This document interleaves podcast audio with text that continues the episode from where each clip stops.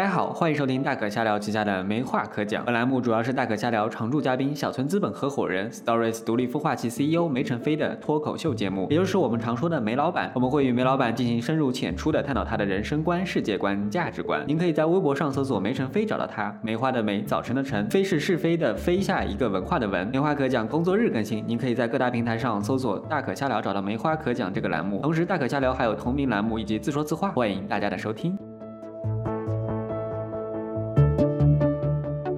Hello，大家好，我是佳琪。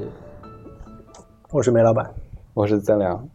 哦，上次我们聊了十一长假，梅老板的乱想第一篇，那还有第二篇就是关于多巴胺、劫难和微笑。没想到吧，名字越来越复杂了吧？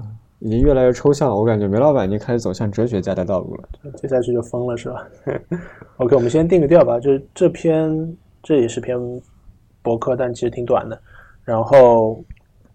文章其中有一句话，其实是有一个基础定调。我觉得，就人的一生是被多巴胺驱动的一生。嗯哼，我可以先解释一下多巴胺吧？对，要解释一下多巴胺。多巴胺是一种脑内分泌物，然后也是属于那种神经递质，然后可以影响一个人的情绪，负责传递，比如说快乐啊、兴奋这种情绪的。然后我们我们可以看一下，就是举个例子，我们身边有很多人很喜欢跑步，对吧？然后当你去跟他聊的时候。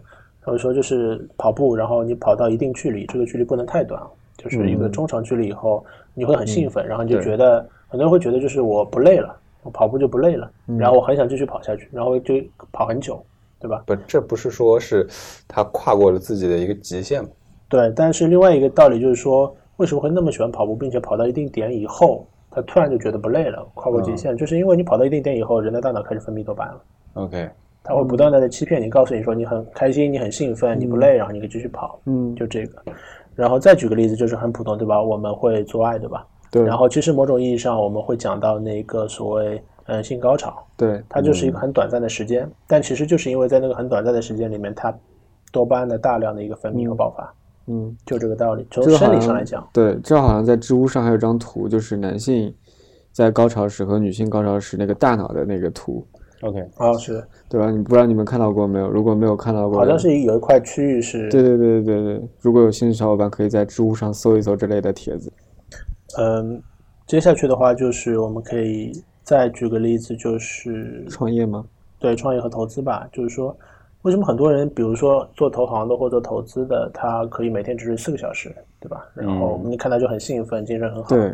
就是某种意义上，你就想，嗯，投资跟投行做的事情，它是一种高风险高收益的事情。对，高风险高收益的事情是什么呢？赌博就是一件高风险高收益的事情。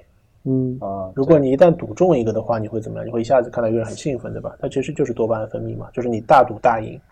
就一旦你大赌大赢成功了一次以后，你就是多巴胺分泌，对吧？嗯，就创业也是一样嘛，对吧？我们在赌一个点，这件事情我们做的事情会成功。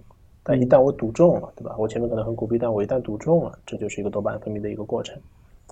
嗯，再往下看的一个就是大众娱乐的话，你会看电影，特别你会看演唱会。为什么那么多人想去现场看演唱会呢？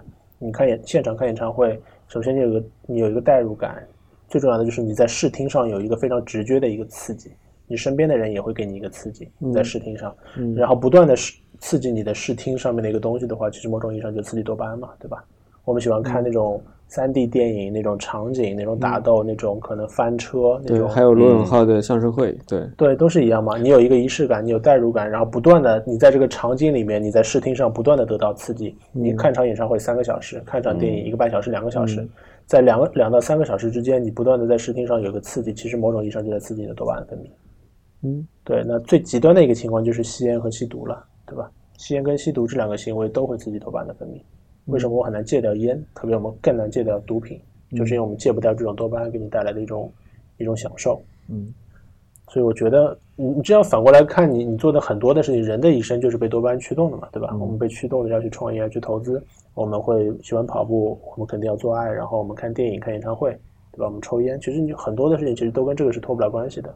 某种意义上，就是我们在我们希望每个人自己是快乐的，对吧？但快乐就是跟生物理论上的多巴胺是脱不开关系的。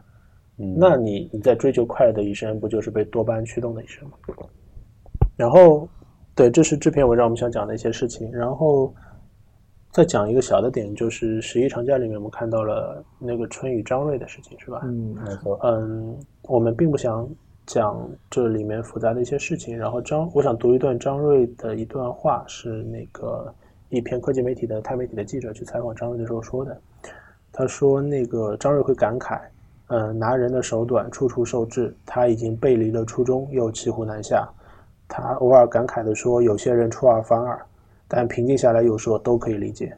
我觉得，就这九个字让我感触非常深，一个叫骑虎难下，一个叫都可以理解。是就是我们很多的时候状态真的是这样，就你选择了创业，你你真的是骑虎难下，你投资人给你钱了，对吧？客户买你的单了，对吧员工招来了，他不是一个我说我撂单了不干了是吧？嗯这件事情就走了，就你真的是骑虎难下的一件事情。嗯然后，另外一点的话，就是当你在做这个项目的过程当中，你面对很多的委屈，对吧？或者嗯就是你会发现人性里面的很多点，然后你反过来想都可以理解。比如说投资人为什么不投你？OK，他他总有他的道理，你要理解。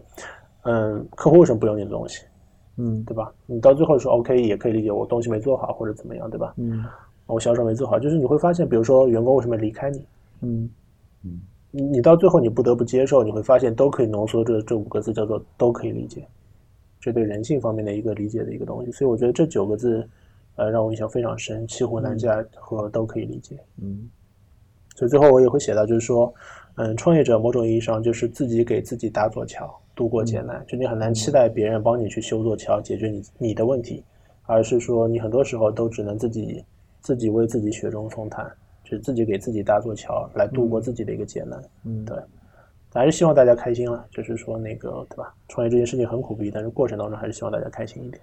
还是能能让你分泌多巴胺的。是的，是的，对行，行。